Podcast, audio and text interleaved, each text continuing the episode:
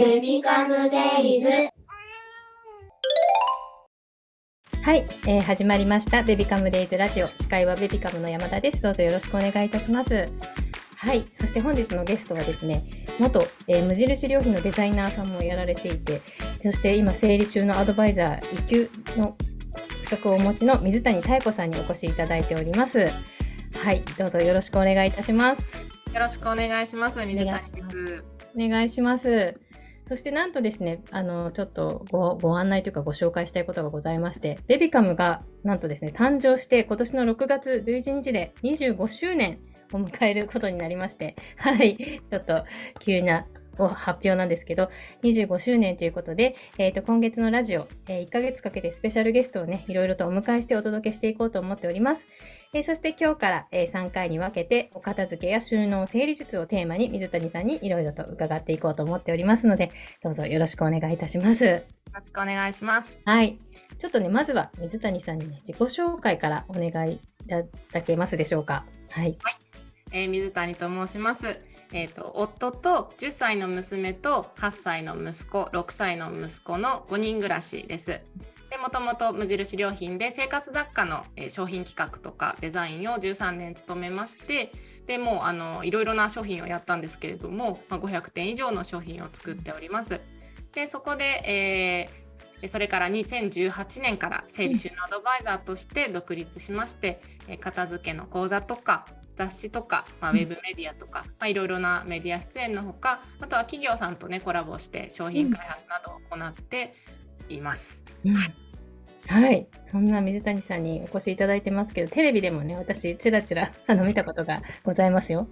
ありがとうございます。はい、はい、というね、水谷さんです。そしてちょっとね、今日25周年特別企画っていうこともありまして、まあ、25年前、何してましたかっていうのをその時に来てくださるゲストの方に聞いていこうという企画なんですけど、水谷さん25年前は 年齢が分かってしまいますが、何をされていましたか、はい、25年前は、あの、先ほど計算したら、えー、高校1年生だったんです。はい。うん、で、あの、高校1年生の時に、あの私中学生の時にですねあのすごく受験勉強頑張りまして、うん、あのそこの学校すごく自分の実力よりもちょっと上の学校に受かってしまいまして、はいはいはいはい、そこであの入学して、えー、絶望しているっていう時期、ね、絶望している時期。はい。ついていけないっていう。なるほど。そこから。これで、そうなんですよ。そこからいろいろあって今があるというね。そうなんです。それからいろいろあって今があります。はい、ありがとうございます。はい、ねすごい、ね、こういうお話を聞くと、25年ってすごい、本当に25年間の間にいろいろ起きるよなって思いながら あの聞いておりますが、はい、ありがとうございます。その後美大とかに行かれるんですかね？そうなんです。あのその時にあの絶望してもなんとか生き残ってこれたのは、私はみんなと違くてあの美術大学美術大学に受験していくので、みんなとは違う勉強をしていくので、ここで勉強ができなくても大丈夫だというふうに自分を思い込ませてですね。はい、美術の、ね、デザイン系の学校に進むということで、うんうん、あのなんとかそこで自分を持ちこたえていたんです。答えた。はい。ね、ゆくゆくはね、無印良品のデザイナーにもなるわけなので、はい、ね、道は確かだったのかなと思いますが、はい、そんな、ね、はい、水谷さんにいろいろ聞いていきたいなと思いますが、はい、まずね、ちょっとお片付け、はい、結構もうこの番組やっててものすごい思うのがみんな苦手。苦苦手なみんなと言ったらあれですけど、はい、苦手な人が多いなっていうのをすごい感じていて、まあ、水谷さんはもうそもそもそのお片付けっていうのはもともと得意だったんですか？いやもうあの私その新潟のですね米農家で生まれ育っておりまして、うん、まあ、すごく家が広いんですね。うん、なのであの片付けをきちんとするっていうことの必要性が全くなかった家が広いので。なので、まあ、本当に、まあ、家が汚くても、まあ、物がいっぱいでぐちゃぐちゃでもそんなに困っていない状態で、まあ、先ほどのね高校生活まで過ごして、で美術大学に受かって上京して一人暮らしをして初めてそこで、あ私って片付けが苦手なんだということを気づいたわけなんです。そうそうなんです。あの周りのお友達はえーと、もううちこおいでよとか言ってね。あの、よくこう誘ってくれるんですね。で何もあの別にお約束とか事前にしてないのに、あ、うん、今からうち来るっていうのができる人たちが、はいはいはいはい、私はこれ絶対にできないと思ってたんですよ。汚いからね。もうちょっと3日ぐらい欲しいみたいな。わかります。そのぐらいの話で、あってことは私って多分こういう基本的にそのずっと整えて生活をしておくっていうことが苦手なんだなっていうことを、その時初めて気がついたんですよね。うんうんうんうん。そうなんです。それが何がきっかけでこういうふうになっていかれたんですか？そのはい、でなんかあのもともと無印良品でその大学生の時からいろいろインターンみたいな形でお手伝いをさせていただいててでそのまま無印良品に就職するんですけれどもいろいろな商品開発のお手伝いとかをさせてはいただいていたんですけれどもなんかその中でこう物はすごく好きなんですよ。あはいはいはいはい。うん、まあ、インテリアも好きだし雑貨もすごく好きだし、うん、なんか日用品がもう大好きで、まあ、その考えたり作るっていうのはすごく好きだったので、うん、なんかこうどういうこう機能のものでどういうサイズでみたいななんかそういうことを考えるっていうのはものすごく得意だったんですけれども、うん、ただもう本当にこうそれをじゃあ、えっと、自分のその家の中でじゃあどういうふうにものを配置したら便利かとか、うん、そういうことは一切こう考えることができなくて。うんそうすごくねあの歪んだというか矛盾しているなというふうに気がついたのもあの随分後になってからの話なんですよね。そう物があれば何とかできる物が何とかしてくれるはずっていうふうに信じていたので。なるほどねうん、なのでなんか作るのは好きだったんですけれどもそれをどうやって管理していくかっていうことはあんまりこう考える機会がなかったのと、まあ、実際にあの汚い状態でも別に何とも思ってなかったというとちょっと語弊があるかもしれないんですけど、まあ、人が来る時にざっと片付ければいいやみたいな親近感 ちょっととりあえず箱に入れてとかなんかクローゼットの中に入れといてみたいな感じにすれば別に OK だと思ったしそれで困ってなかったんですよ正直その程度で。うんうんうん、そうなんですけれども、まあ、あの結婚して、まあ、結婚した直後もそんなに困ってなかったんですね、うん、2人暮らしの時もそんなに困ってなかったんですよ。うんまあ、その扉の中にしまってなんとか収まるっていう状態だったんですが、うん、えー、第1子を出産したのがちょうど10年前で、うんうん。10年前にその第1子を出産した時にもうこれが大崩壊してしまいまして今までこう自分たちが2人暮らしの中にはなかった習慣とかなかったものとかがどんどん増えていますよね。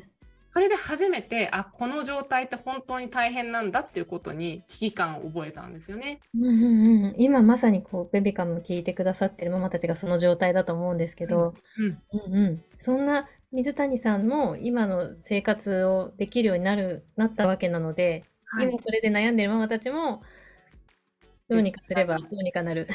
絶対大丈夫です。一個一個やっていけば絶対片付くので。うんうんうんうん。何かその何ですかね、そのポイントみたいな、そんないろいろものが増えていっちゃう、なんか生活も変わっていくっていう中で、何をポイントに何を手をつけていこうみたいなところから始めたんですか？あのその時はあの第1子がその10年前に出産したんですけれども、うん、その時私ちょっと産後うつ気味になってしまったんですよね。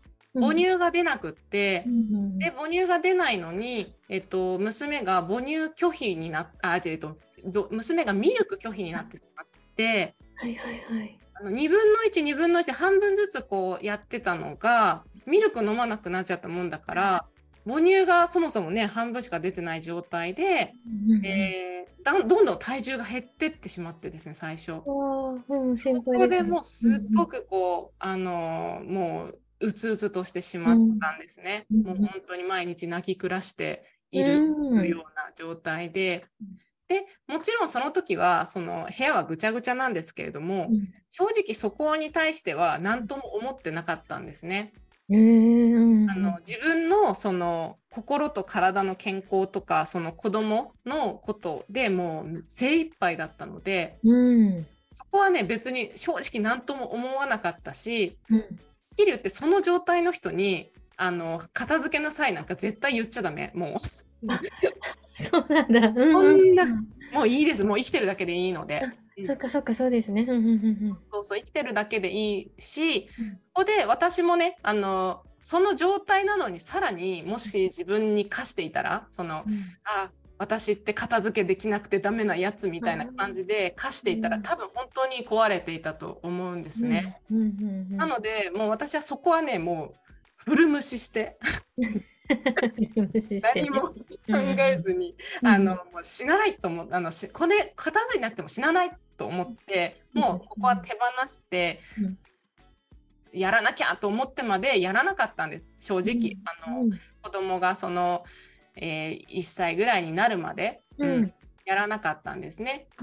うんであの、まあ、部屋ぐちゃぐちゃのまま、うん。えー会社に復職してで保育園に通う通うようになったらぐちゃぐちゃなのでめちゃめちゃ準備が大変なんですよね。ああ、物が探し出せないやつですかね。そうなんです。なんか T シャツとズボンとえっ、と何枚だっけ？何枚ずつ持ってかなきゃいけないんだっけ？おむつは何枚ずつだっけ？みたいなことを、うんうん。あのその保育園の時行ったら覚えてるんですけど、うん。家帰った瞬間に全部忘れててで洗濯物の山がこういいっぱいの状態からそこからうん T シャツをこう引っ張り出してきてみたいな。スポン引っ張り出してみたいな感じで、まあ、とりあえず2枚ずつ持っとくかって思って行ったら全然あの全然持っていかなくてよかったっていうような 状態だったあなるほど。まあ物の管理がもうひたすらこうなんていうかうまくいってないっていう状態だったんですよね。なんですけども本当にマンパワーでこう失敗しながら、ああとかって忘れ物をしたり、うん。多すぎたりうん。いろいろなことをこうエラーを繰り返しながらなんとかこう復職をしていったんですね。うん。うん。まあ大変な状態でした。そうですよね。で2人目を、えっと、その2年後にあのん。出産するんですけれども、まあその時にその育休中にですね、うん。まあ、1人目の時のように産後うつ気味になってしまうかなというふうに思って覚悟はしてたんですけれども、思ったよりというかあうん。のそれが、えー大丈夫だったんですね。自分が警戒していたよりは。う。うんうん。っていう状態だったのでそこでようやく、あこの空間なんとかしたいかもしれないっていうふうに思ってもうようやくそこでぐちゃぐちゃな家に向き合うっていうことをしたんですね。うんうんうんうんうん、初めて。で随分と道のりはかかったけれど。そう道のりがかかったんだけど、そこで初めて30何歳かの時に気づいて、うん。で自分があのプロの方にお願いして家を一個一個片付けていくっていうサービスを実際に利用して少しずつ少しずつ片付いていって綺麗になっていったんですね。えやっぱり綺麗になったら変わりました？その自分自身の管理のやり方だったりとか、時間も効率的になったりとか。そうなんです。もうびっくりするぐらいなんですけど、あのうん子供一人増えてるのに、先ほど話した保育園の準備がめちゃめちゃ楽だったんですよ。なるほどね。子供一人増えてるのに、二人分になってるのに、あの用意がすっごく楽で、うん夕飯のその支度とかも、そのいろいろなものが整っているので、うん。調理道具とか、うん。お皿とか、うん。食材の管理とか、そういうものが整っていて、ものすごく楽だったんですよね。へえやっぱそうですよねでもね。うん。そうそう。だからだからこそあこれは3人目いけるかもと思ってうんここで3人目を考えたんですよね実は。そうっていうその暮らしをこう整えていくっていうことってあこんなに変わるんだっていうことをやっぱ実感したきっかけでしたね。うーん、すごい。全然違うんですね、やっぱり。そうなんです。素であと一度こうある程度できるようになると、うん。何か困ったことがあった時にあ、うん。なるほどこれはこうだからダメなんだっていうことが自分で分かるようになってうん。あじゃあこうしようっていうふうにうんあのこうだんだんこう自分で判断できるようになっていくっていうのがうんうんうん。でどんどんどんどん整っていくしうん。で暮らしはあのどんどん変わっていきますし子供もどんどん大きくなっていくじゃないですか。うんうんうん必要なものとか習慣とかが変わあって変わりますね。うん。なので毎日一緒ずっとこれ決めたら一生このままっていうことはないんですよね。うんうん確かにだ。からだからこそ皆さんこうすごくあのじゃあ次どうしたらいいのっていうふうに思ってしまうんですけども、うんなんか原理原則の部分をきちんと整えて、あの置くとうん何かが変わった時に、うんあ。じゃあこうしようみたいな感じで応用が効くようになっていくんですよね。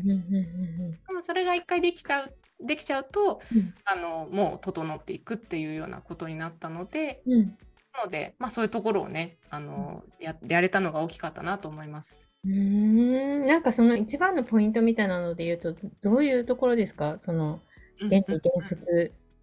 あの基まあ、本的一言で言うにの難しいと思うんですけど。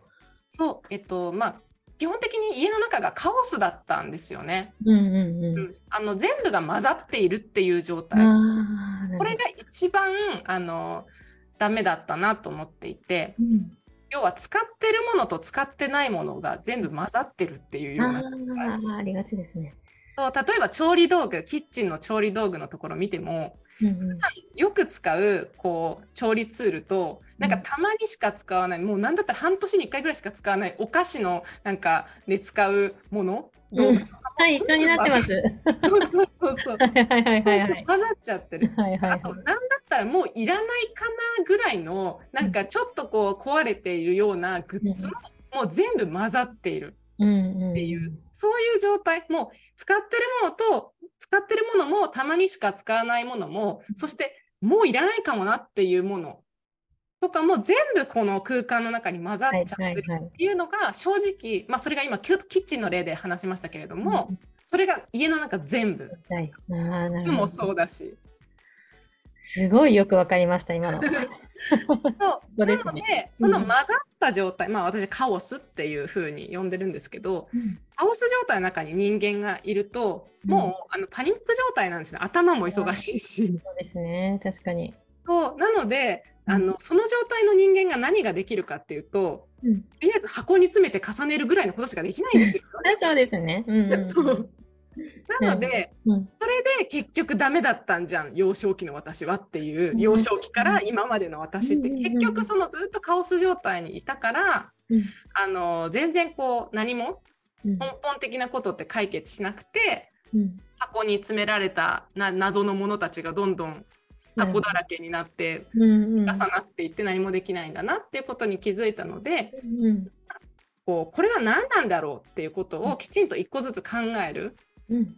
で例えば調理ツールだったらこれはどのぐらい使ってるものなの？毎日使ってるものなの？それとも半年に1回しか使わないものなの？みたいなことをちゃんと考える。うん。とそのそのカオスを少しずつ少しずつ明らかにしていく、なるほど。うん、うんうんうん。大変なんですよ。大変なんですけど、それをやらない限りやっぱりカオス状態がすっきりしていくことはないので、うん。うんあでもすごいわかりやすいです。もう今自分のキッチン想像しただけでそれだって思ったので。そううんうんうあとなんかそれが、えっと、まずそのそれをあのその判断ですねうんカオス状態の判断っていうのを、あの全然関係ないあの、闇のゾーンみたいなあの開かずの間とかをそれをやっても何の意味もないんですよね。ん。うんそっかそっか。よく使うところから。そうなんですそれこそ本当に毎日のように使っていてそこをすっきりすればすごく家事に、あの影響が出てくるような。ところをやらないと、あのうん。正直すっきりはするかもしれないけど、暮らしの便利さっていうのは変わってこないので、なのでとあのとりあえず一番やったらあの便利になるところってどこなんだろうっていうことを考えて、そういうよく使うものとかうん。っていうことから始めると、あ便利だっていう風になるんですよね。うんあ、すごい。ありがとうございます。ありがとうございます。ちょっと、はい、めちゃくちゃわかりやすかったです。はい。ここでプレゼントのご案内です。6月のベビカムデイズ参加視聴プレゼントは、アシックスキッズスクスクシューズアイダホベビー KTES3 の14センチ、シアンブルー×ホワイトが2名様。同じく、えー GD ランナーベビー MSMID2 の14センチ、ラベンダー×ホワイトが2名様となります。今から言う合言葉をベビカム公式 LINE のメッセージでお送りください。合言葉はアジサイです。合言葉はアジサイです。漢字でもひらがなでもカタカナでも OK です。合言葉をお送りいただくと、プレゼント応募用の入力フォームが届きますので、必要事項をご記入ください。えベビカム公式 LINE のお友達登録がまだの方は、えベビカム LINE で検索していただき、友達追加していただければと思います。よろしくお願いいたします。えーまた、25周年を記念して、2525でニコニコの笑顔写真を大募集しております。